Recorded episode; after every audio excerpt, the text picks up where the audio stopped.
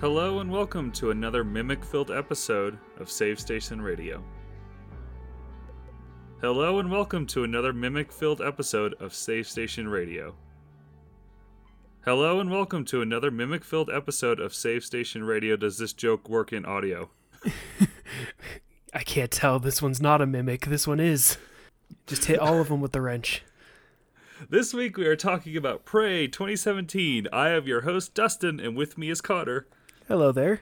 Hi, how are you doing? Doing great. Done playing Prey 2017. Man, uh, never never need an excuse to replay this game. Right. So this is Arkane Studios' uh, first-person shooter slash immersive sim slash RPG, whatever you want to call that genre. Released for all the major consoles at the time uh, and PC for 2017. I guess the Switch was out then, so not not not the Switch. Yeah, PC, PS4, and Xbox One. Developed by Arkane and published by Bethesda, so technically a Microsoft Studios game now. Now, yeah. Before we dive into this game, let's talk about a, a Prey that never was. yes, the unreleased yet heavily worked on Prey 2. Last episode we talked about uh, Prey 2006. Uh, so this this would have been a direct follow-on to that, just to catch everybody up. Uh, yes, uh, the Prey 2006 did fairly well and was critically well received. Uh, so obviously, you know, just make a new one. So Prey 2, as it was going to be called, was announced by 3D Realms, the ma- the publishers of the original, in August 2006, which was one month after the first game's release. hey, developers, guess what? You're going to be working on a sequel. Yeah, I mean, I don't feel like that's that uncommon. We just don't usually hear about it, right? Yeah, but it was announced to the public before the developers knew about it, which always spells trouble. oh, trouble. okay, I got you. Sorry, I missed that. That yeah, that's wild. Yeah, it was. Uh, I think the when the uh, the press of a game gets ahead of the developers, it always spells trouble. We saw that with Yeah, like that's not good. stuff like Sonic Boom, and it's like, hey, developers, guess what? We already told people is going to happen. Figure it out. Was that a Final Fantasy VII remake? Was Nomura? They announced it and then announced him as director, and he was like, "What?" Yeah, they're like, hey, guess what? Your director. Good luck. that one turned out okay though.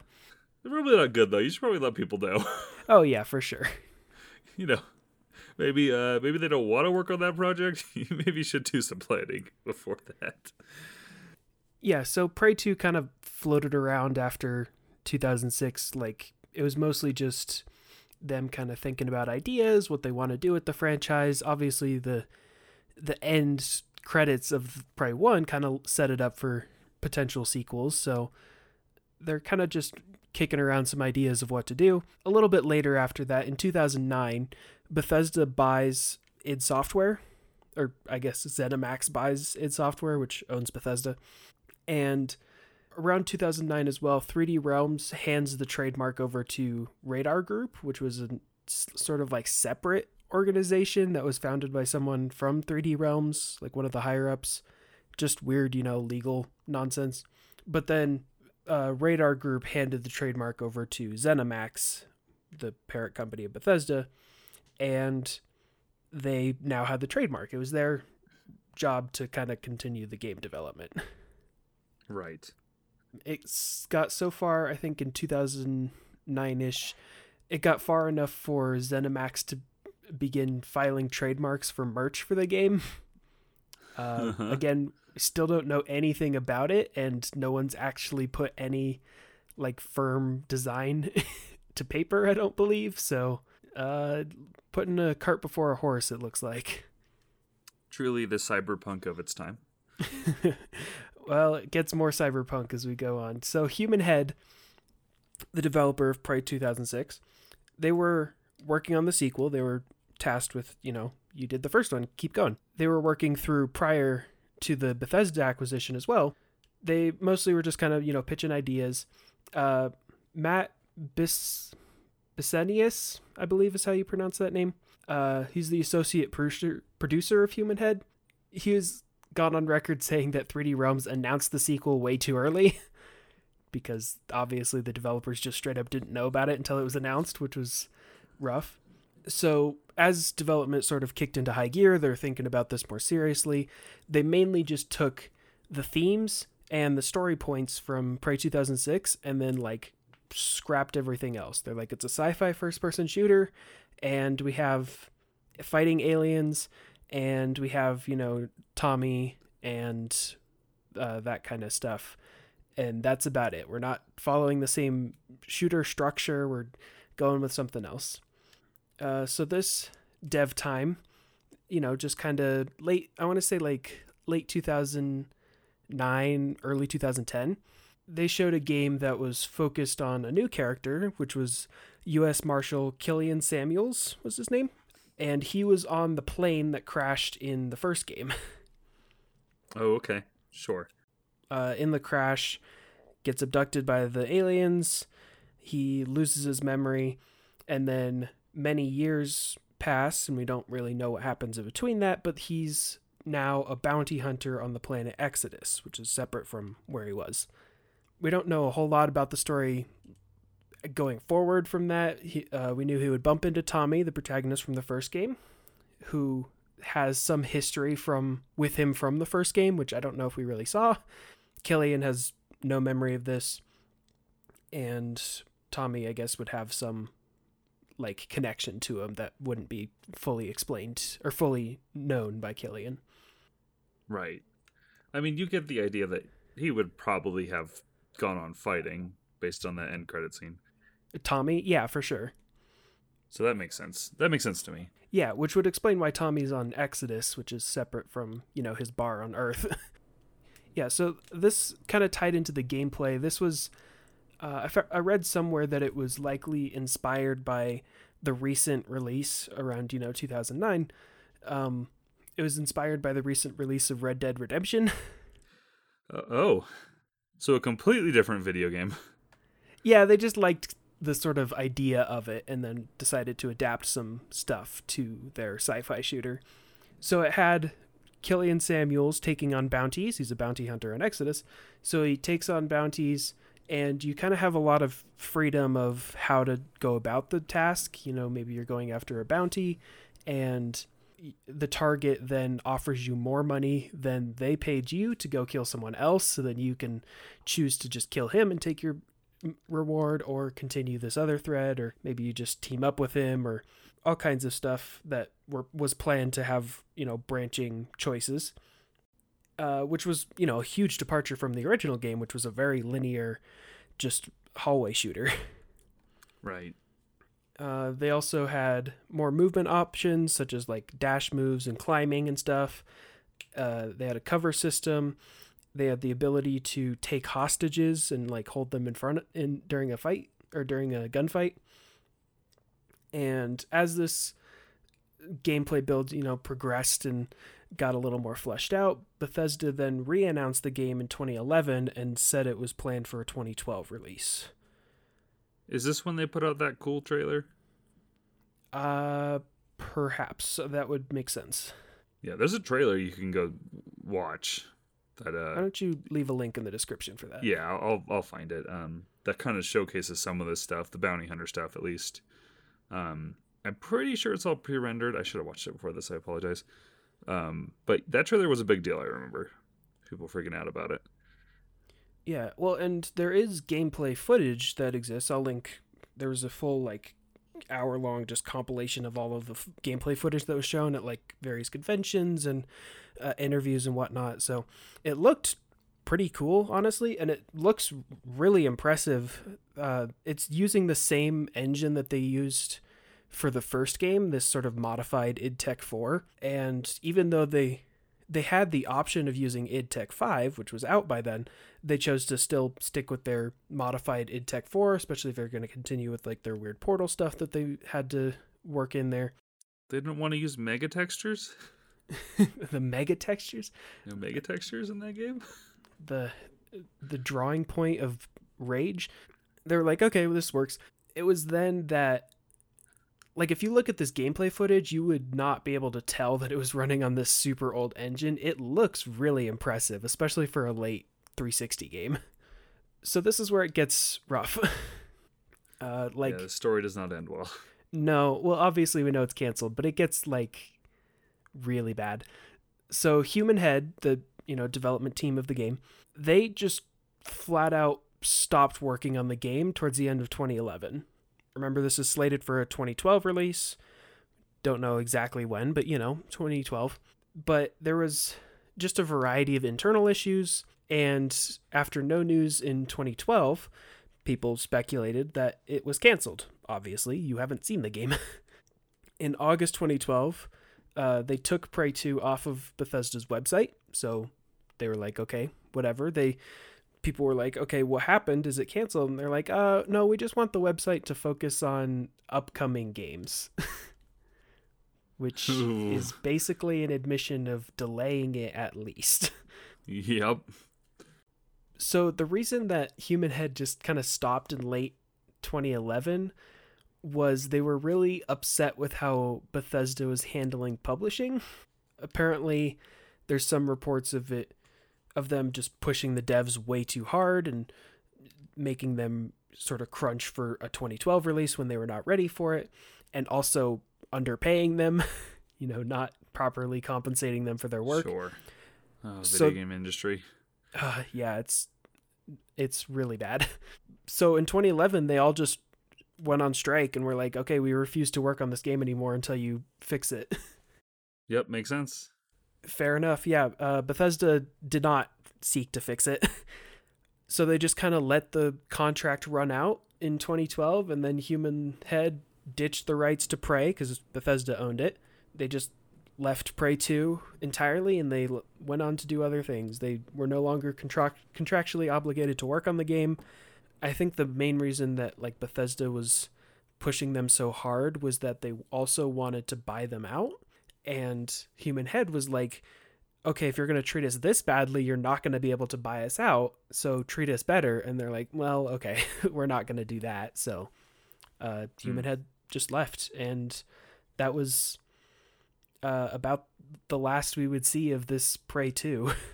Around 2013, you know, a, about a year after it was internally canceled, uh, not officially canceled it was rumored that Arkane was given the project. They were like, okay, well, we have this license and we want to do something with it. So here, Arkane, do something with it. And Arkane's like, okay, cool. Uh, we want to make a System Shock game because we're a huge fan of Looking Glass Studios and their work. And we also want to make a spiritual successor to our first game, Arx Fatalis. You know, having this big sort of interconnected dungeon structure. We're just going to make it a space station and it'll be a System Shock thing. And they threw out pretty much everything Human Head worked on. And they were like, okay, we're just taking it's a sci fi shooter and you're fighting aliens. That's about all we're taking from the original Prey. I do want to say, what a sad story from a pretty promising series, or what could have been a pretty promising series. What a what a bummer that is to hear about. You know, I think as we go on, you'll you'll hear like I I love this version of Prey, but like it is kind of heartbreaking to hear this story about. Uh, you know, a dream being treated like shit and the series not being handled properly. It's it's a bummer. I would have liked to live in a world where these two series could coexist.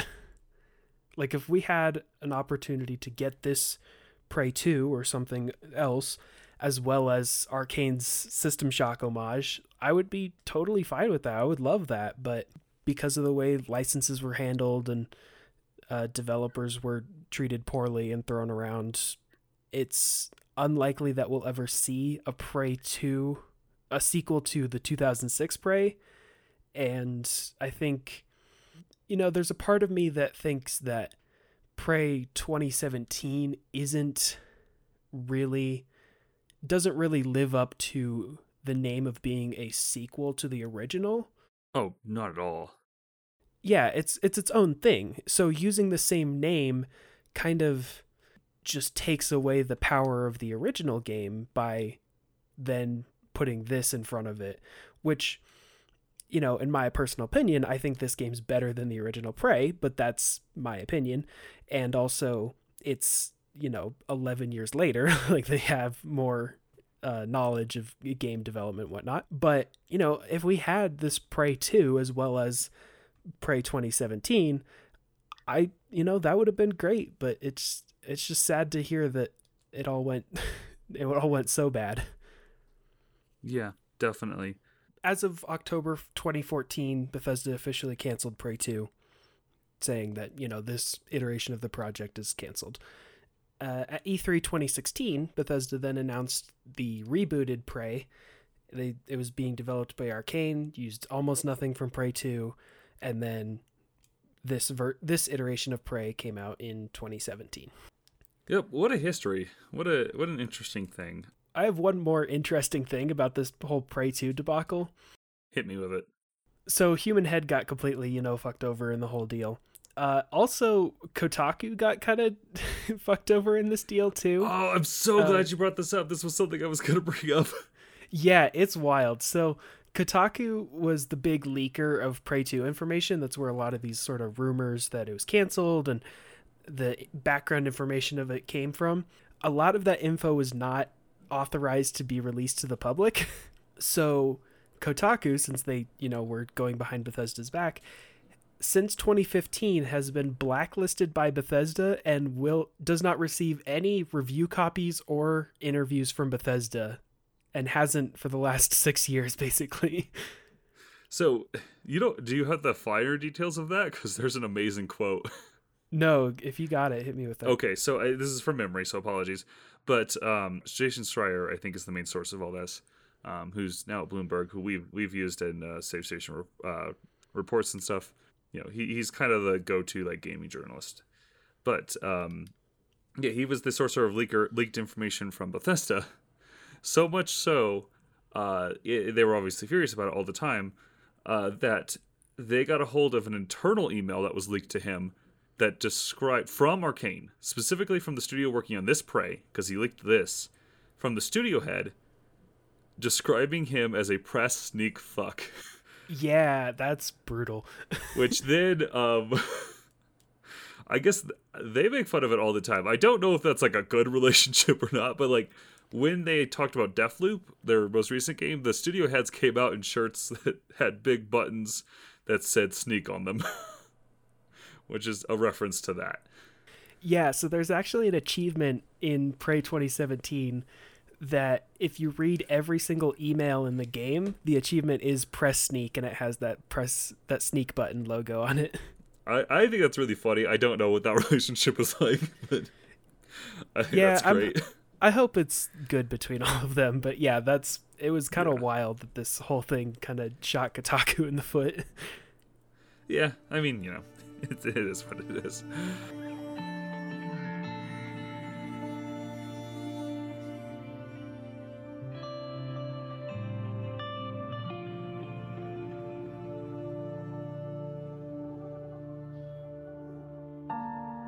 Well, let's uh let's let's talk about Prey 2017 then. You know what? I, I want to take a minute. I want to take a minute and complain on a tangent. Okay, I was just gonna say that if you're looking for background on Arkane, uh, we'll cover that some other time.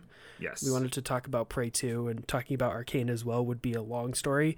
There's a wonderful Noclip documentary on them. I'll link that. Uh, if you really want to watch that, that's a great watch. Um, we'll talk about them when we get to Deathloop or Dishonored or something else. Yes, and by the way, that that's my fault. These episodes take a long time to edit, It ended up gonna extend it by uh by going off on a tangent. I fucking hate the genre name immersive sim. Can I just can we all just get on board with that's a bad genre name? Like Yeah. I get it. It enough. describes a group of video games, but I think it does it poorly. like when you hear the words immersive sim, I don't know. To me, I'm like, okay, that that that sounds like a flight simulator or an Arma or something. like that doesn't sound like, you know, more in depth first person shooter, which is essentially what it means. Yeah, it's like it basically what an immersive sim is. I I'll have a link to this as well. This is um uh Game Maker Toolkit's RPG video. It all kind of links back to Ultima Underworld, which was a spin-off from Ultima and it was all about you know exploring these dungeons but you also had abilities that could be used in multiple ways and sort of creative ways that then spawned into stuff like the original deus ex games thief system shock uh, then later into stuff like bioshock and whatnot but it's basically where it's a first person shooter or first person action game usually and it will have systems in place that can be used in multiple ways and can be used multiple different school skills can be used to solve multiple different puzzles in different ways uh yeah immersive sim i don't think really gets that across but that's what it is Not at all. And even some of those games, like I don't like Bioshock's fairly linear in terms of like how you can do things. It's just such a weird genre name. To me, it's always communicated like a world that is fully built out. Like that's the thing that I've always taken from it. Like you can see the mechanical like how does how does this world work? It's it's so interesting because people don't describe things like Dead Space as one, even though that game was System Shock 3 at a certain point. I think literally because it's a third person game, which is dumb. um, yeah and you could like make the argument that is breath of the wild an immersive sim oh, and I was I was just about to say I would make the argument that Resident Evil 7 and 8 are immersive sims because they're first person games with lots of like note reading and whatever. Like I, I don't know, it's such a dumb distinction. I get why it needs to be a distinction, but it also at the same time, it's like it's a bad if it if you have to describe a genre by naming a bunch of games in that genre, it's not yeah great. it's, it's a very niche subgenre of a subgenre so it's like Yeah. you know it's whatever And I have the same problem, by the way, with roguelike as a genre term.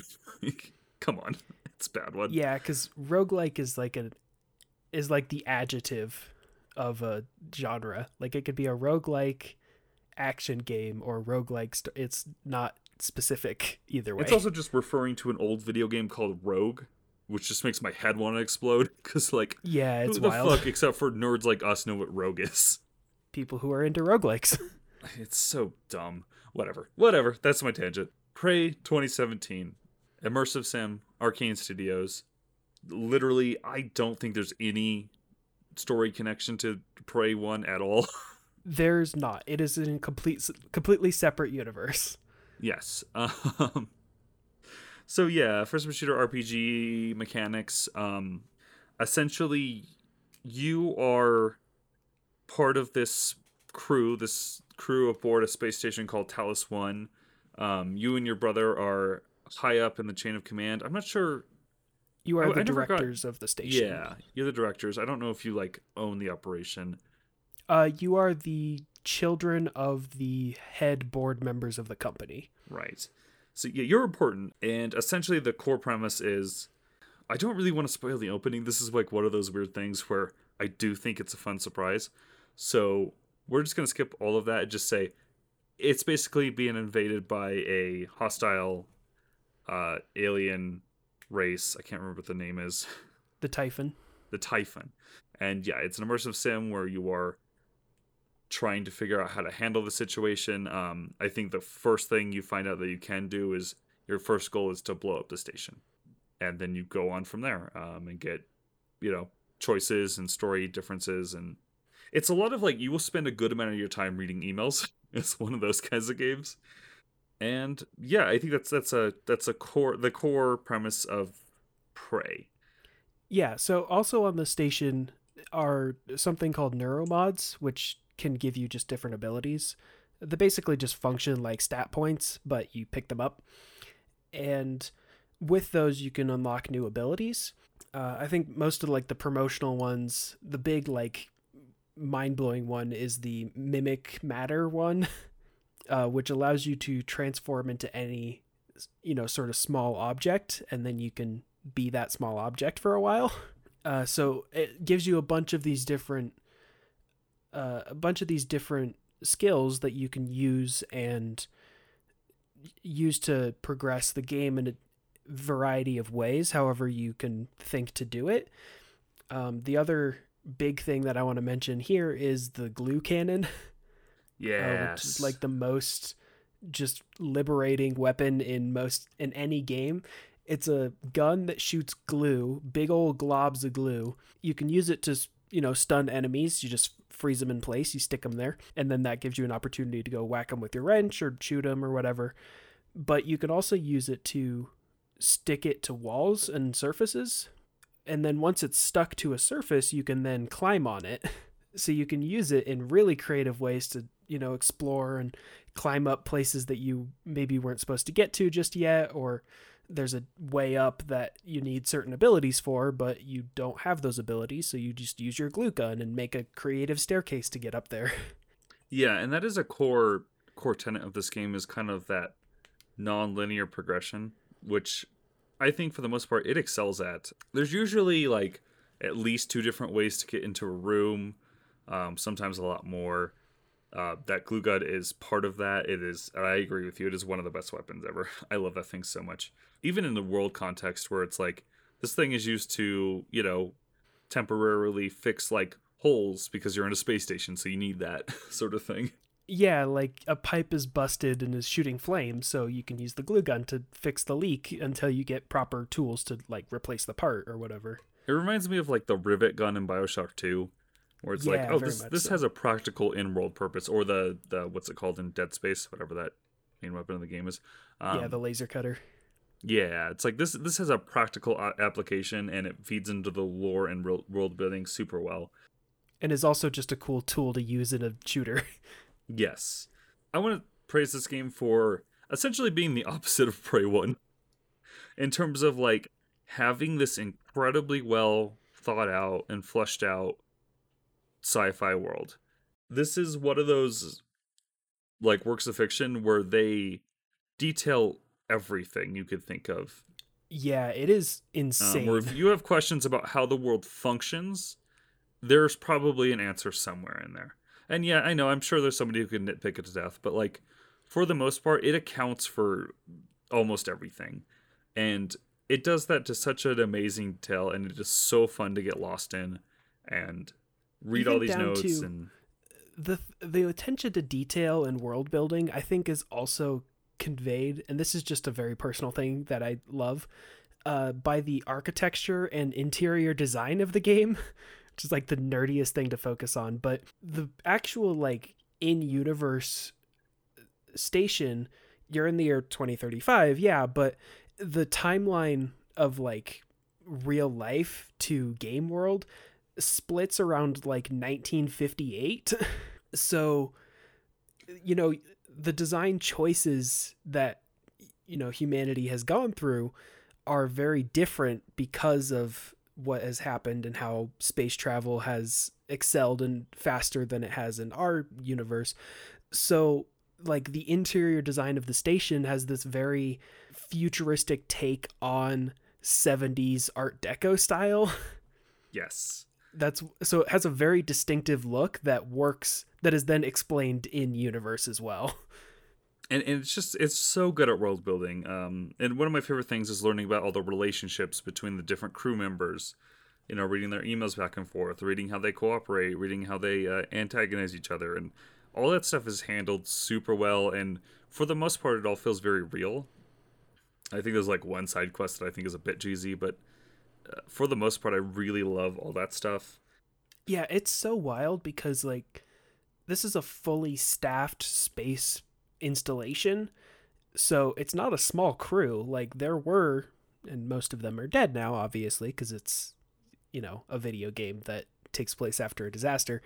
But it's so thought out that there are probably about 70 to 100 crew members on this thing and each one is given it their own name their own job like location and several of them have multiple you know character links to other crew members that you can either find in emails you can find maybe like in the crew list they have the same last name maybe their siblings working on it or maybe they you know actually have audio logs detailing them talking to each other which is mainly reserved for the main side characters but yeah so that very attention to detail it's also where you can find every single person somewhere on the station whether it be their corpse or their they're alive and you can find them but yeah um it, it the game shows that off to you like there are side quests and I think part of the main quest too,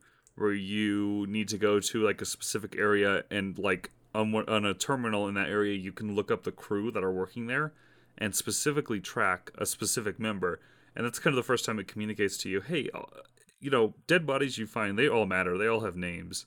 It's not just set dressing, which I I think is remarkably impressive. It's also kind of necessary for the setting because it's you know, it's a space station like you would if you were a space station, you would know everyone that's on the space station because there's very clear transport lines to it. So it it works again with the world, but it's very cool to see the attention to detail on the writing as well as, you know, actual level design and world design of thinking who how many people you need to work here or where they're going to be placed and assigned and there's so much work that went into that. Yeah, um, and then the detail goes to like where do the crew sleep? Oh, here they are. Here's where they exercise. Here's where they, you know, do recreational activities. Like, you know, there's like a whole D and D little subplot you can find. You know, here's where they eat with each other. Um, here's the lobby of Talos One, like where there's a lounge area. And then like how well how do they get supplies onto the ship? Well, here's the loading bay and the uh, the places where shuttles can dock. But also they have fabricators, which they can put materials into to craft things. Like it is just that remarkably well thought out space. It is probably one of my favorite video game spaces, I guess. Yeah, because it feels very. It doesn't feel, you know, realistic. Where obviously it's a you no, know fictional but it setting, feels but like plausible. Like it feels like realistic to the world. Very tangible. It's not like Prey One where I had to like kind of make up a reason why the ship didn't make any sense architecturally. Where I was like, yeah, they have portals. They could just do whatever they want. Yeah. Yeah. Well, also it's because the architecture is the way because it's video game. Yeah, totally. Whereas this feels real. Well, also not too much um, getting in the way of it being a video game. I say too much because it is one of my criticisms actually, but like for the most part, it works.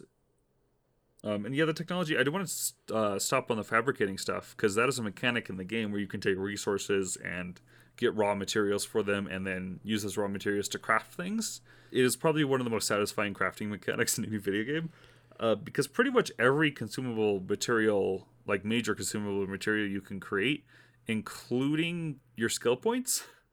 Yeah, it's that's I don't great. know I why. That. That's one of the most mind blowing things to me, though. like, I love that so much pretty much any item that can go in your inventory can be broken down into raw material with the exception of like food items and just straight up junk.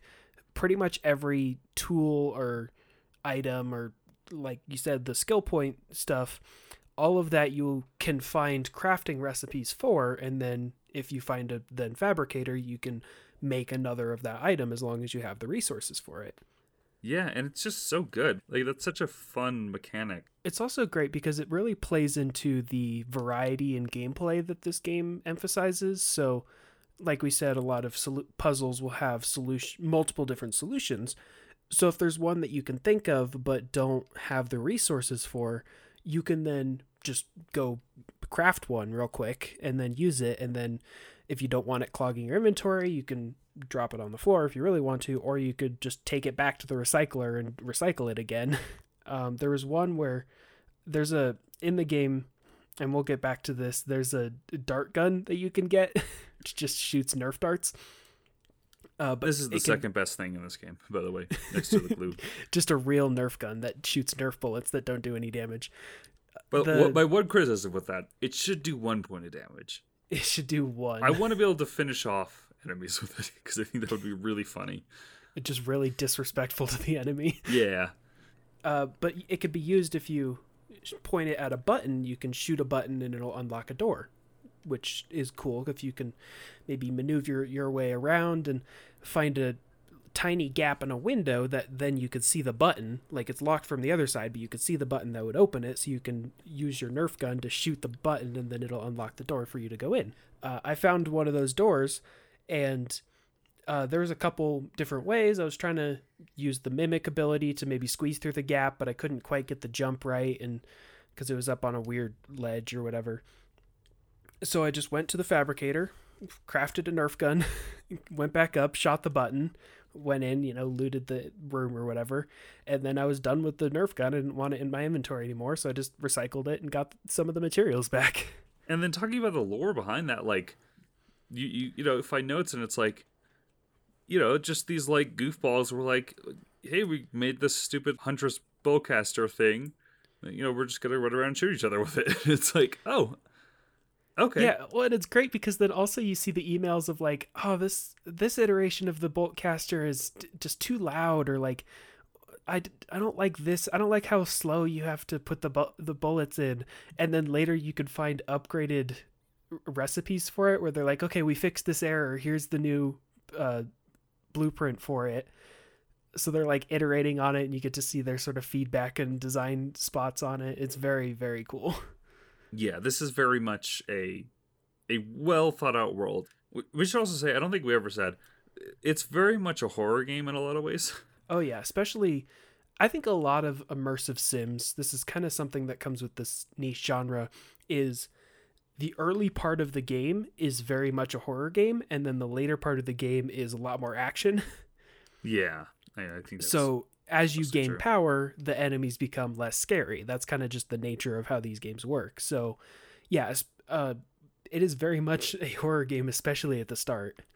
Yeah, and I think part of that is the mimic enemy, which I is not unique to Prey. Other things have done mimics before, but I think Prey has done it the best I've ever seen. Where the mimic enemy, they're basically like little little alien guys. Um, Little cute little goo spiders. Yeah, goose spiders is right. I don't know if I'd say cute, but they uh they can transform into objects, right? So they can transform into any sort of common object. So and then pop out of pop out at you when you get close. So it trains you to look around the environment, investigate it, and if you see multiples of a thing, to go run up and smash them immediately.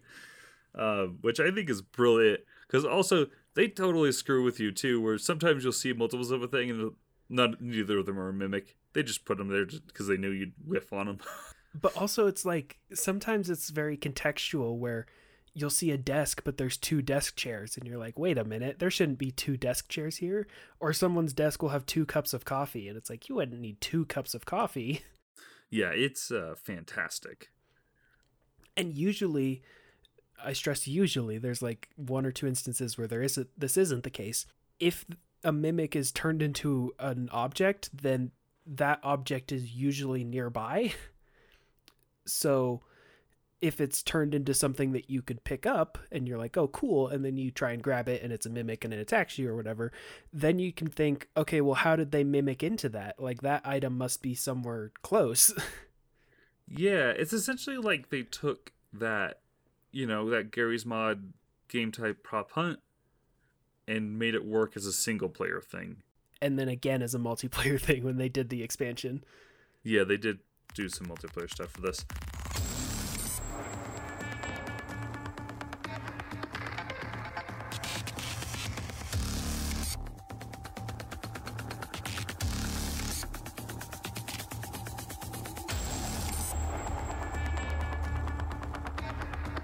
Talk about combat then, because that is another big piece of this game, though, you know, less emphasized than the exploring. So I think through two thirds of the game, the combat is pretty good. You, you know, you you are fighting the mimics, which I think are fantastic, and then you're fighting the sort of the, the more common enemy you'll be facing are, are these Typhon that are like humanoid in shape, and they'll shoot. They look like plasma balls. They're not at you. They're like psychic attack. Yeah, and then there are like elemental versions that'll shoot electricity and fire. Um, and I the, think the phantoms, yes. so to get so to get my criticism out of the way of the combat, I think it's fantastic when you're only dealing with like oh let's say up to three enemies. I think any more than that, it becomes confusing and kind of a mess. Yeah, that's fair. It's just enemies are very they're not bullet spongy, but they can well they can be actually. They can really melt your health, and they can do that to you off screen. Um, the plasma balls come at you very fast, like very fast, and it's hard to avoid sometimes. Obviously, because of this, this is not a game you're going to be rushing headfirst into combat with because you'll die very quickly if you do that. Uh, but this is where I found one of the abilities, the Psycho Shock, very helpful. Uh, the Psycho Shock is a psychic attack that you know just directly attacks the enemy's brain, but it also blocks all of their psychic powers, which includes a lot of the enemy enemy's projectiles. See, I didn't get that, and that that is the thing. So that is the point I'm driving to. Is I do think if you play it a certain way, that experience becomes much easier and much better. It actually kind of reminds me of some of the problems Dishonored has, where like their other stealth game Dishonored, um, where like those games, they give you tons of really cool gadgets, but they all kill people, and then those games tell you if you kill people, it makes the world bad. So you don't want to kill people. Uh, but then you miss out on all the cool gadgets, and I kind of feel the same way about this game, where they they kind of disincentivize you from wanting to try the Typhon stuff, um, story wise, and then you kind of miss out on a bunch of cool abilities. It's a weird thing, and I hope they find a better balance with this with uh, Deathloop coming up, because I do think it can lead to a, a little bit of a worse experience. Because I think without some of those Typhon abilities, the core combat it just like falls apart, especially in the latter third of the game. The latter third of the game is honestly where most of my criticisms lie um, where they're just throwing enemies at you all the time. Oh yeah, it could get really difficult. Like you have a lot of powers and you're probably pretty stocked on resources, but yeah, there's a lot to deal with. There's a lot to deal with. It's definitely a game that uh, you know, use that quick save option, which is available on console, which is nice too. But use that option a lot. the ability I used the most during this playthrough was the um oh, I, I can't remember what it's called, but it's the time dilation one the combat focus. Yeah, which um, you know, it slows down time, and you can get upgrades so you move faster during it, and also you do more damage. I found that to be the most useful. But even then, I, I found the combat to be very difficult. And so the thing I really, really want to stress about this game, it is set up in a way that really encourages exploration and punishes main pathing it because you will not be as upgraded. Which for this playthrough because I'd already played the game, I said I'm just gonna do the main main path. I'm not gonna really worry about side quests. Bad idea. I ended up spending a lot of time failing at combat challenges and being frustrated, particularly at the latter half of the game, because of that. Like, do not play this game if you do not plan on exploring. yeah, that's a main drive, and we have compl- complemented the act of exploring. I love, you know, just looting all of the areas, but then figuring out the world and the space of it. That's a main driving focus of the game, which I'm into. But yeah, you have to kind of know that going in. So yeah, that that is the, my biggest warning, and I do think even if you do all that, the third act of the game does kind of become. I don't. I hesitate to say it's a slog because it's not like that bad, but it is very much you're not really going to new areas. You're kind of just running around the areas you've already been in, doing some basically what amount to fetch quests. Uh, and I do think that that is an area of the game where it just just kind of it, it dips in quality for me. Yeah, I I think I would agree with that. Where, uh, and I honestly, I had played this before playing it again for this episode, and I forgot a lot of the third act. I did too. Like getting to this playthrough again, I was like, Oh yeah. oh yeah, they add like an entire antagonist and like another antagonist and I'm like, "Oh wow, okay, yeah, I don't remember any of this." It was weird because yeah, the third act definitely throws a lot at you. There's like enemies in every single area and a lot of really challenging enemies. So I think that leads to the sort of feeling of it being a slog because I definitely felt that too.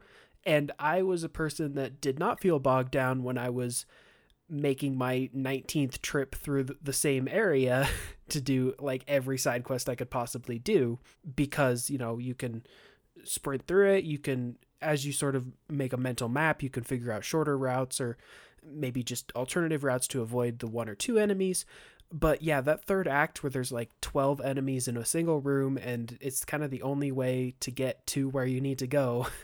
and you have to just either run past them, which you're going to take some damage, or deal with them, which you're going to use up a lot of resources, that's where it can get a little bit tiring. Yeah, totally. Um, the other thing I do want to say is the PC version, the Game Pass version I played, very glitchy. I uh, experienced a lot of bugs I don't really remember experiencing on PS4 back in the day. Maybe I did. That was a while ago, so you know, can't really speak to that anymore. You did play that version, so you can. Yeah, I found a couple bugs. Yeah, I, it was just like quests that bugged out on me, especially in the third third act. There was areas where I was being shot through walls, which was not fun. There is an enemy that I'm trying to talk around. Don't really want to spoil too much. That is supposed to go away after a certain amount of time. That they just straight up didn't. um, oh, that's not good. And it was also shooting me through walls. So it it just had this kind of general feeling of unpolishedness at the third act, which you know contributed to my frustrations. So you know, be warned on that. Again, use that quick save button liberally. yeah, uh, the only glitches I had a glitch on. Uh, so the first time I played this, I played it on PC. I played the Steam release, and then for this episode, I played it on PS4. And on PC, there's a quest where you have to kill a specific enemy in an area, and it leads to this really cool side quest that has a lot of really great moments. Uh, my first playthrough on PC, the enemy was clipped outside of the wall and I could not kill it, so I missed out on all of that, which was yeah. really disappointing. And I didn't realize how disappointing it was until I actually did it this time and was like, oh wow, that's super cool. So for me, this time, uh, my quest bugging out moment was very obvious in the moment because it tasks you with basically rendering an NPC unconscious and then bringing them to a medbay and I did all that, and it's also very it's during the last third of the game, so it's very stressful to do that. There's enemies all over the place. Uh, did all that work, got that person there. Uh, the quest never triggered. Oh, bummer. Uh, spent oh, lots no, of time. No, that one's actually that one's different because you don't have to take them to a med bay. You just have to leave the area and then wait a while. No, you do. Uh, it depends on when you do it. So there are different because I looked all this up. okay, good. so yes, so from where I was at, it was said bring them to this med bay. It gave me an objective marker to do that. Um, did that quest never triggered. You know, spent a lot of time bringing this person in and out of the room. Never worked. Said fine. Paused it. Looked up some Steam forums, and they were like, "Yeah, this just doesn't work sometimes." and so uh, reloaded it. Thankfully, it worked. It's hard. I don't want to talk spoilers around it, but there's an event that happens in the area you're supposed to do this in if you bring this person to the medbay before this event happens, then it works. If the event happens before that, the event never triggers. it's oh, that's it, yeah. It was just some frustrating jank that made me lose a lot of time, which I was not thrilled with. The jank that got me was um, this game also has optional additional challenges where you can have your character's weapons degrade in uh, quality like they'll break after a certain amount of time. Uh, and there's a really easy to skill to just repair it. So even though I had that turned on, it was never an issue. The one that does is certain enemy attacks and environmental hazards can cause physical traumas. So you'll be burned and your health bar will be lower, or you'll start bleeding out and you can't, like, you can still do all the things. You can sprint and jump, but sprinting and jumping hurts you. And the easiest way to do this, other than finding a item to heal it or go to a fabricator and craft it, the easiest way to do this is to just go to an, a medical operator, a little floaty robot, and they'll just heal all of it for you. The one that bugged out on me was I was burned, so my health bar was cut in half, and then I was healed all the way up to that half. And when I talked to the operator, it read you're at full health, you're fine, instead Oof. of you're burned, you need to be healed. So I was like, I only have half a health bar. Help me, please. And it's like, nah, you're fine. Figure it out. no, please. Damn. Brutal on Talos one. You have to take like one point of damage, and then they're like, okay, yeah, we'll heal you now. Weird.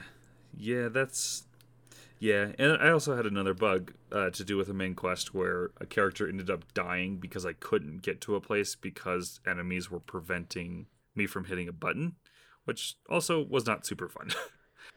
oh yeah, I had one where an as the character was talking, an enemy snuck into the office and killed all the people in it. That's at least an emergent like system. Like thing. I saw this it coming, but I was like, "Oops." Yeah, this thing that happened to me was a legitimate like this shouldn't be happening, and I this character is going to die because I cannot move this elevator, which oh, is yeah. which was not great. Um, I rolled with it. It was one of those things where I'm like, okay, fine, you're dead now. Yeah, if you make a game that's heavily dependent on all of its systems working and it there's some jank where certain systems are not going to interact. That's not like a full excuse, especially for some of the stuff like quest not triggering, but like if an enemy clips outside of the wall, it's because the enemy is doing some stuff. yeah, so you know, be wary of that stuff. You might have some frustration. That being said, even though I have problems with the third act of the game, you should play this game. Like it very much reminds me of BioShock where I am of the camp that the ending of BioShock isn't great. Like I think the last boss fight is bad and dumb and obvious, but I think the journey's worth it and I feel the same way here. Where like the the exploratory nation of the station like it's all worth it you should definitely give it a shot oh yeah i love i absolutely adore this game like this is probably one of my if it's like one of top five first person shooters for me um, which i know it's sort of teetering on edge of genre because genres are weird to define but i love this game but yeah there are some things that are a little bit jank and um, I will say the PS4 version was noticeably less buggy than the PC version. So if that's something you're worried about, just play it on console. Uh, this game's also ridiculously cheap nowadays. Like you could find it for ten dollars some places. Yeah, definitely give this a shot. It's well worth it. Uh, something we talked about in when talking about Prey 2006 was, you know, cultural representation, which was a huge part of that because the main character in Prey 2006 was a, a Native American, and they sort of p- pulled that culture in and had a lot of like feedback on that. Uh, this game also does that. It doesn't do specifically Native American, but it does a lot of other things to make it very diverse and very, you know, accurate and respectful to different uh, different kinds of people. So there are you know, canon LGBT characters and relationships that sort of are very fleshed out in that sense. There's also many different kinds of, you know, people of color with very authentic names and cultures and accents and stuff. They got actual people to play the characters and then ask the voice actors as well as other staff to, you know, consult them on making sure it was authentic and respectful the main character is I can't remember the exact. It's like they're half German, half Japanese, I want to say. And, you know, they I find that kind of refreshing in a sea of white dude with gun games. um, you can also pick between male and female protagonists because it really doesn't matter to the story. So they're no, like, sure, do what that, you want. That is a thing that like it'll present you with that. Well, I guess there is a character you, will hear their voice, but rarely yeah, they have, you know, the standard grunts and pain noises and then yeah, they have a couple dialogue lines, but yeah, it's whatever you feel like you want to play as. Yeah, I find all of that just really refreshing as well as you know, kind of again playing into the world building of they just took all of these brilliant scientists, didn't really matter. like the rest of the stuff doesn't really matter, but then they feel like real people, you know? They feel like people who have their own relationships and feelings and you know likes and dislikes and yeah it's really great to see that they went that extra step which you know shouldn't be a huge deal but um it's just really nice to see yep 100% well we are going to move on to spoilers so and i again recommend you play this game for sure uh, you will be sold on the intro I promise you. So, yeah, we'll see you later.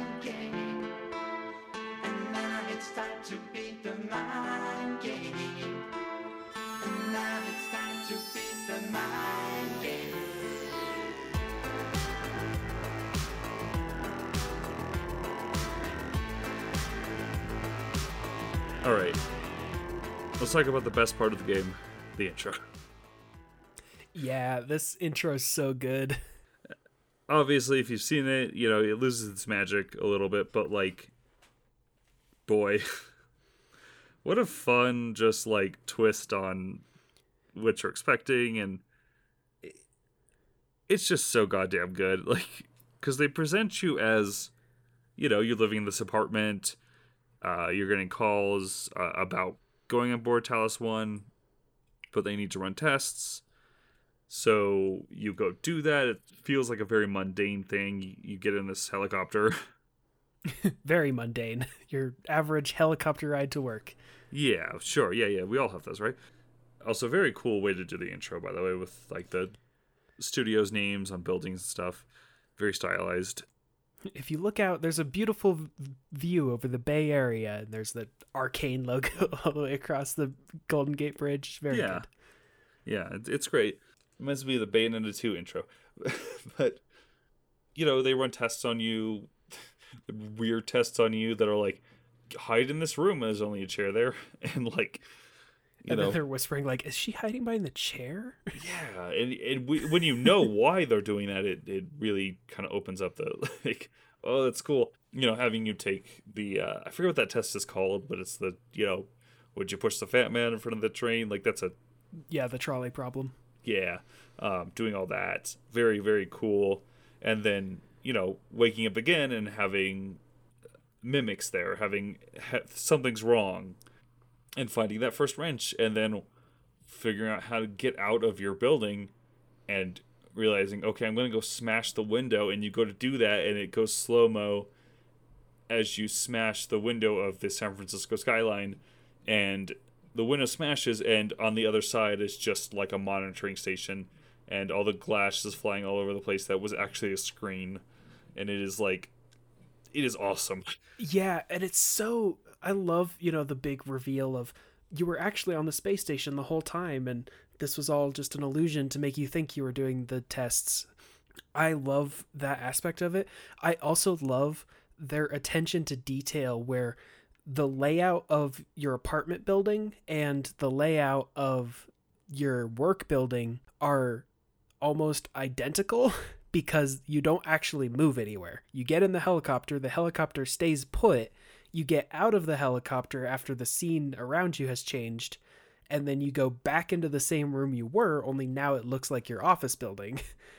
so the layout is very meticulous, as well as down to, you know, things they change the decor in the rooms. And they do that by just like, you know, rotating the walls around. So there's a plant on one side and there's not on the other side, and they just flip the wall around. But it's so specific that they also add scratch marks to the floor where the wall would turn. so if you're playing super close attention, you could see that there is the scratch marks where you could see the wall turn around. Um, and then you can also see like scuff marks on the tile where your shoes would be because you just walked through it. Like it's very, very cool that they thought all of this out in universe as well. Yeah, and something we didn't talk about with the universe building stuff. I love the looking glass technology, um, which you know, looking glass is obviously a reference to the uh, the developers of Thief and System Shock and Bioshock later on. Um, I think they were defunct by Bioshock, but yeah. yeah, um, yeah, but you get the idea. It's it's a reference to that. Um, but that technology of like these, I mean, what essentially like these displays that are like if 3D technology was actually good. Yeah, so in in the video game it looks very good because you know, they just can just actually render a 3D space and then have you look into it with a basically a portal.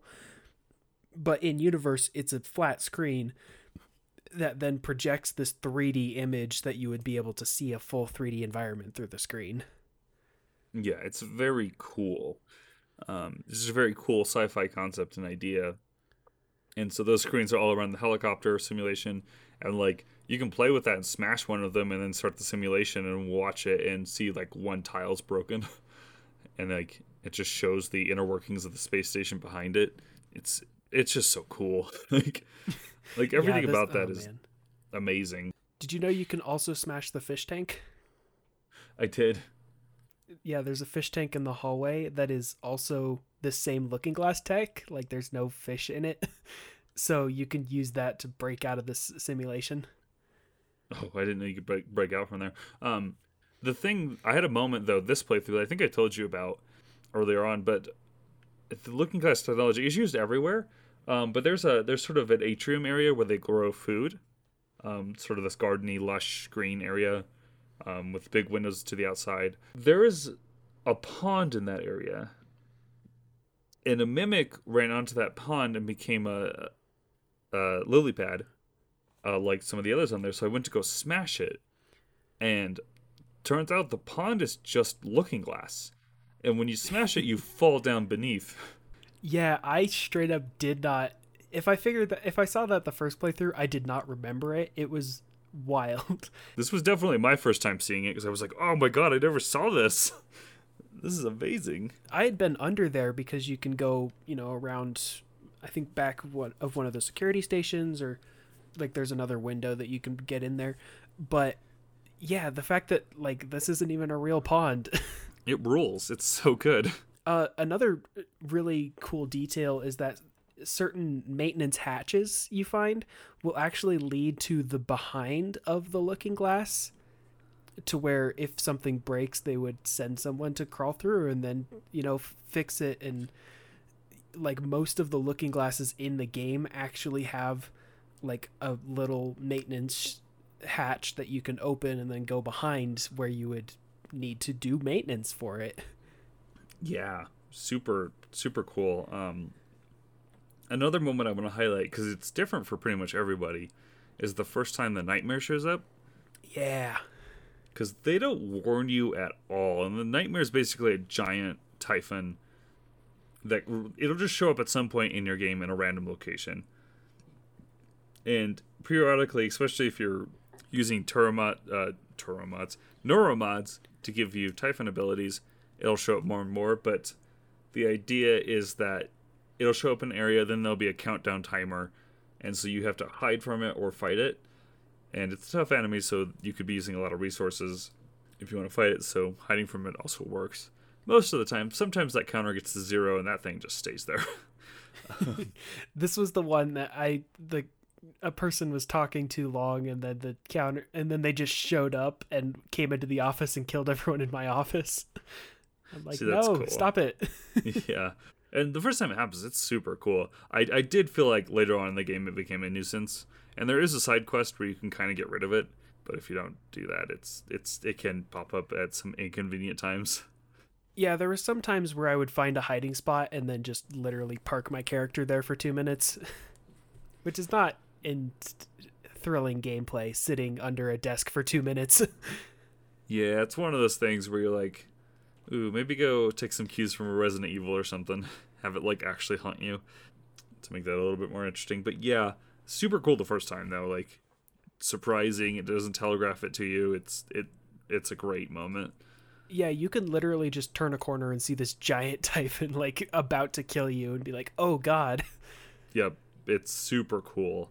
Another thing I want to highlight, even though I did not see it this playthrough, which again is something that I think this game excels at, the first time I met a human being, my first playthrough, you know, in 2017 on PS4, was the woman who's Danielle outs- Sho. Yeah, outside in a spacesuit. And it's like I forget where you do that. I think it's in the pool area, maybe It is in the pool area. Yep. and she floats by the window and it's like the surprising because you have not seen human life or living human life the whole game and then she shows up and you're like oh hi a person who's alive. yeah it's it's really cool did you see that this time around because i know you didn't see it the, your first time because we were talking about it Yeah, so this was in order to trigger this quest, at least for me, I believe. I honestly some some quests have like if something different happens, then the entire quest is like completely different and so it at least in both of my playthroughs, you have to kill the telepath that's in the cafeteria in the crew quarters. Uh, this will then let the chef uh, let you you know he'll open the window so you can talk to him and he gives you some other quests but as part of this then you can knock on the window to summon danielle danielle Sho outside the window. And yeah i did not see this because in the first playthrough because that telepath had clipped through the window and i couldn't kill it. Um oh but in this one i was able to. See i killed it this time but i never saw her in person like that. She did contact me though at a certain point to give me the quest to kill the chef. I think Okay. that's her um yeah yeah yeah Yeah, but she just contacted me over the radio and was like, "You're alive." So like it can happen in different ways, which is so interesting.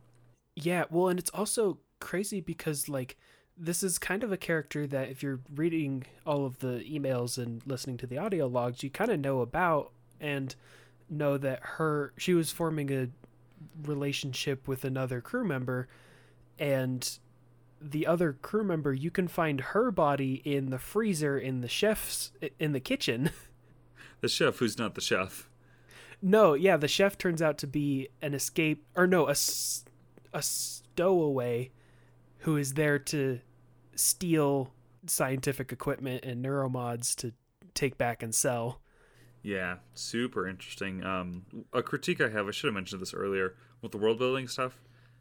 The only thing I feel like feels out of place is the amount of guns. Yeah, there's a lot of guns. yeah, like a lot of guns. Like uh, you, there's shotguns and handguns all over the place, and I do feel like it's the one bit of world building that I'm like, you know, why would you need this many guns? yeah, or you know, like you get fabrication plans for them, so you know, I don't feel like you needed to just put them everywhere. Well, especially if you're not using the weapon durability, you really only need the one. yeah.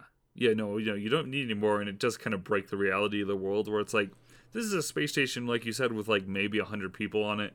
You really need all these security weapons? like um, I think it's said that every crew member is given a standard issue silenced pistol, which why is it silenced? I don't quite know. But and I guess that's fair because you know they're researching the Typhon and they know the Typhon is dangerous. The shotguns are a little bit much.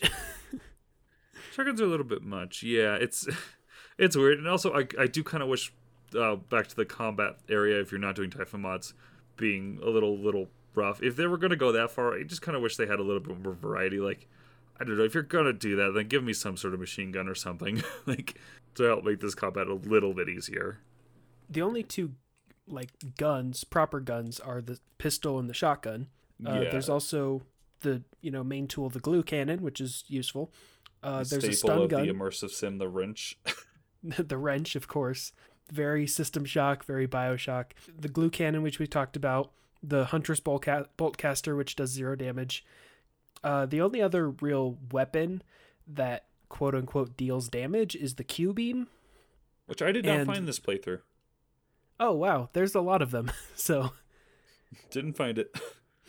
yeah, the Q beam's really cool. The the Q beam fires a laser at an enemy and it doesn't actually really deal damage. Instead, it will fill their health bar green, and if it fills their entire remaining health green, then they explode. So, if you weaken them with another enemy, that's less Q beam you have to use, or if you use the Q beam just the whole time, you can hold a continuous laser on them, then that you can get their whole health bar, and it actually is faster sometimes. Um, and there's also certain enemies who are weak to it, like it kills mimics extremely quickly. This was a playthrough that I, and it's a weapon that you get like pretty late into the game, maybe like halfway through. But yeah, I did find some pretty good use out of it. So I realized I said this twice now, but we did mention one of the best weapons maybe the best weapon, which is the recycler grenade thing. The recycler charge. I yeah. love this thing. yeah, so what this does is it it's basically a portable version of the recycler stations where you could put your resources in and get, you know, put your items in your trash and get resources from it. But it's like a grenade, so you can throw it at enemies and explode them into resources, or you could use it as a traversal option, like if there's like a bunch of stuff in front of a door, instead of getting the lift ability, you could just throw this grenade at it. Yeah, really, really cool item where also, and you pointed this out in the room where you first find them, you can just put a bunch of shit in the in the little container and then just blow it all up where you know, it's stuff that you can't put in the big recyclers, but you know, if you th- just throw a grenade at it if you need some extra material. It's so good. I that's a great room. This this game just has a lot of good rooms. and a lot of good doors. just ways to get into a place. One of my favorites was there was a place that was super high up. I couldn't, you know, get to it cuz the the elevator was broken and I didn't want to, you know, find the power, reroute all the power or whatever. So, in order to get in there, there's a gate in front of it. So it's like, okay, I don't have the hack ability to open to like hack the lock so I went around and there was a box in the way of a little gap under it. So, you know, you just disintegrate the box somehow. It with the recycler charge, then you can use a mimic ability to slide under it, and now you're in the room. I couldn't, you know, get up to the top of it, so I used the glue cannon to make a staircase up there, and then it's just barely where I can't quite get to it. So I had the other Typhon ability, the lift field, which creates a upward gravitational like launch pad um, which is mainly used to just smack enemies into the ceiling. It's the same thing that the poltergeist enemies use. So it's like, okay, I just barely can't reach it, so I'm going to place one of those and then ride it up and then try and land on the platform. it's very, very creative where, yeah, I could have, you know, routed power or, you know, repaired the elevator and taken it that way, or I could do a bunch of just other system things to get in through the window. That is the appeal of the game, really and I think it has a good narrative too. But like for me, it's more the exploring and the you know the the discovering of like what do these two have against like what's the petty argument these two were having over email or like what's the like scientific reason why you're you need fucking recycle grenades? It's so fun in that way. What did you think of the core narrative?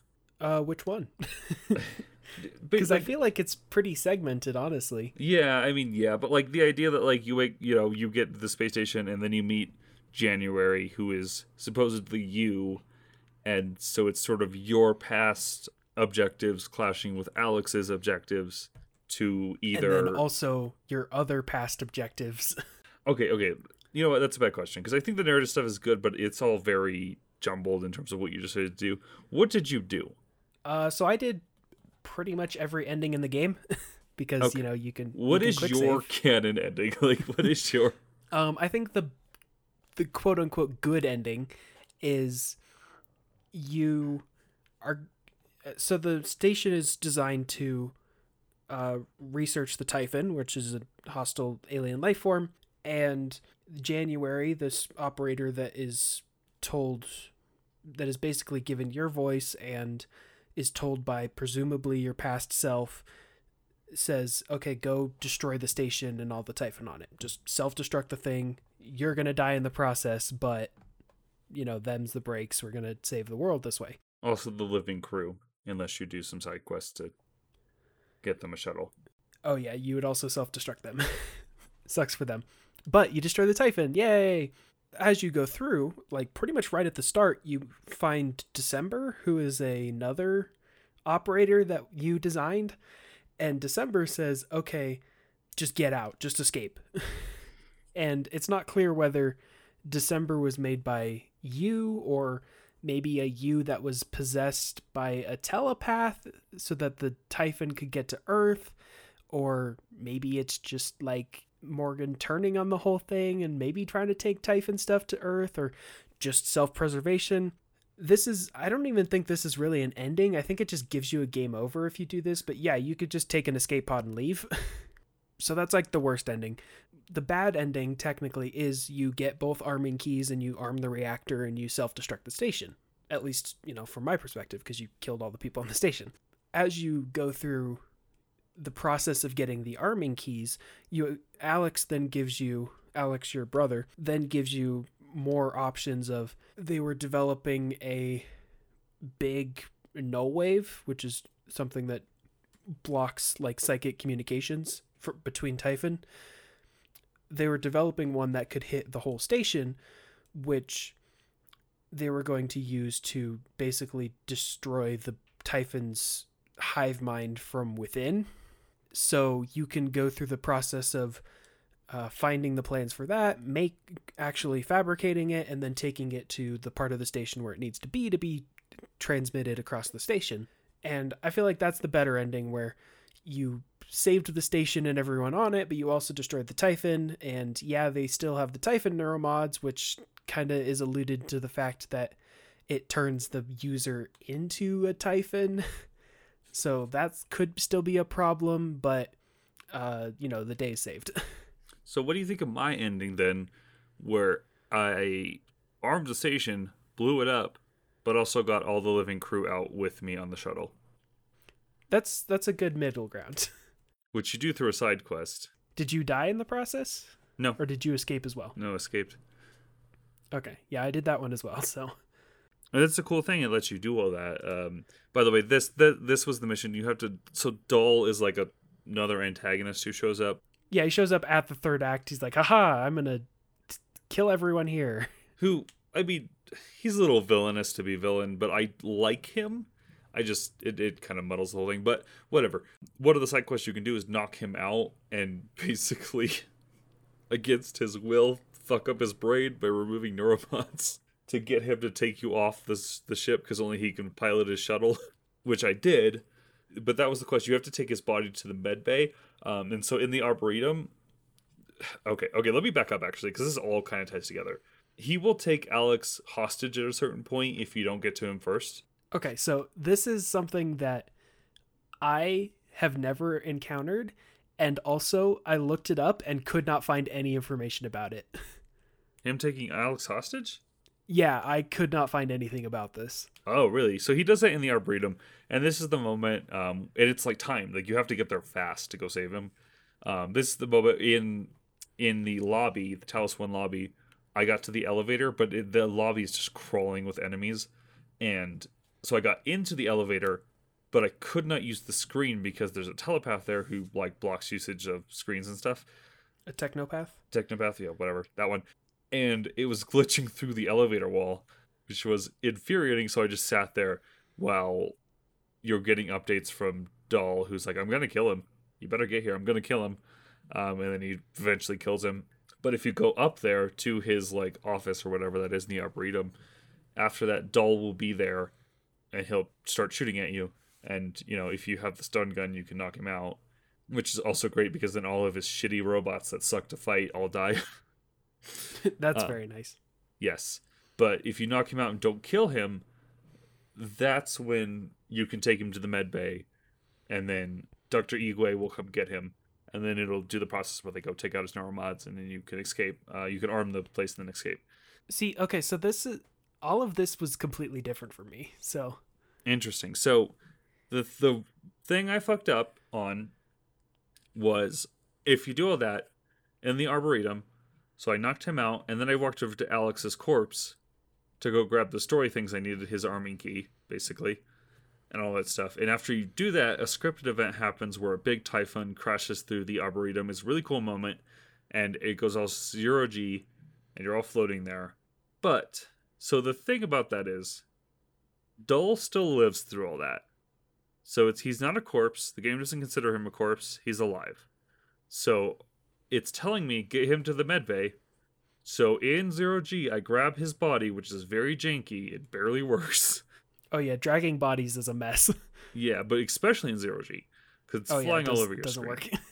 Work. um, but I drag him all the way to the medbay, which includes a moment where I have to drop him and then shoot my glue gun at an electrical thing that's fucking up, and then he floats all the way up, and I have to go find him and then do it all again. It's annoying. Um, get him there, and that's when it didn't work. That's when I had to reload and do I had to drag him there first and then go all the way back up to Alex and start that event.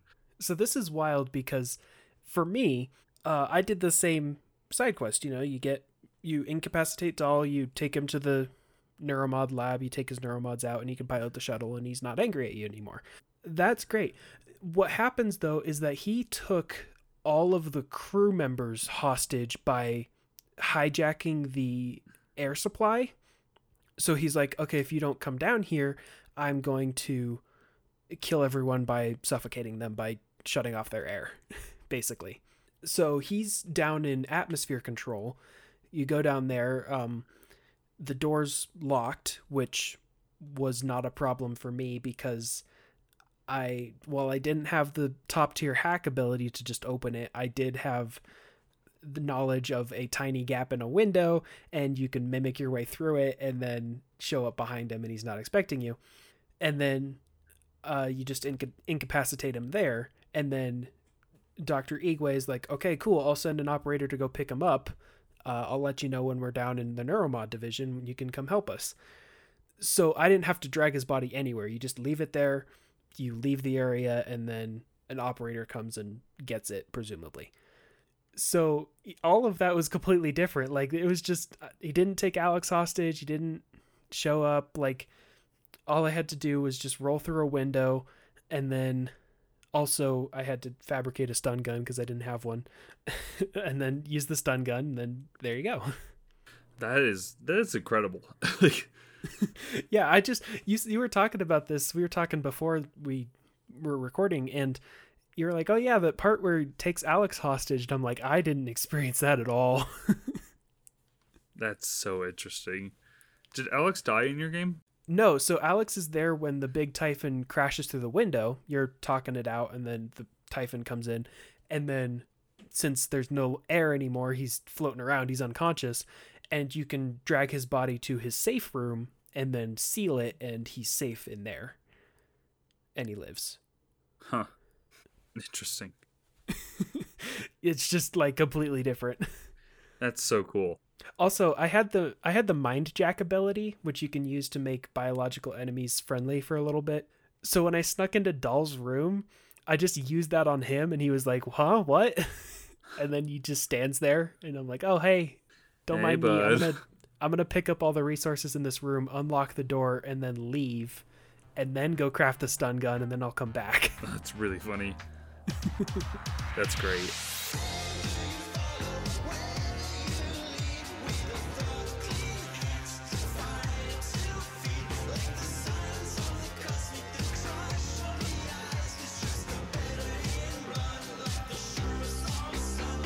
We should probably wrap up. Do you have anything else you want to highlight?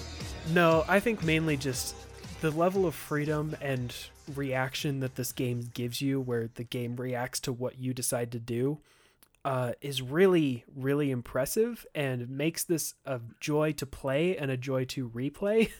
My first playthrough, I avoided pretty much all of the Typhon abilities except for Mimic, Combat Focus, and Electrostatic Shock, which uh, can incapacitate robots those are the only three I got, and then the rest I avoided because the game sort of de incentivizes you from using them because it's like, okay, the turrets are going to start targeting you, the nightmare shows up more frequently. Like, don't do it. This time I was like, you know what? I'm going to do it. I'm just going to go full Typhon. I'm going to get all of the abilities and go wild. And it was a lot of fun using all kinds of different just nonsense and crazy abilities to figure out different solutions. Like, yeah, I wasn't super strong and the nightmare was after me all the time, but I could blow things up remotely and that was great. So, Yeah. yeah, the level of freedom that caters to your play style and your you know like your attention to detail for the environment where, you know, you could do a long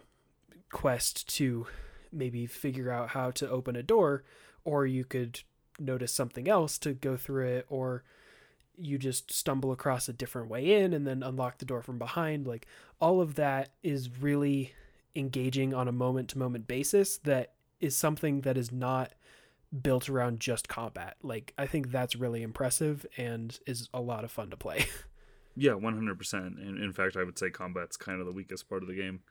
You know, sort of not, not bad, as I said before. Just I think the exploration is really where it shines. Yeah, um, even if you listen to all this and you haven't played it, still go play it. Like I still think it's worth it.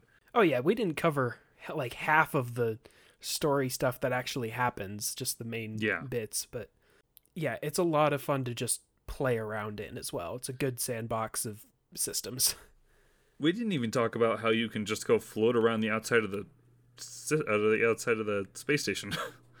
oh yeah that's great yeah, um, yeah, cool ass video game.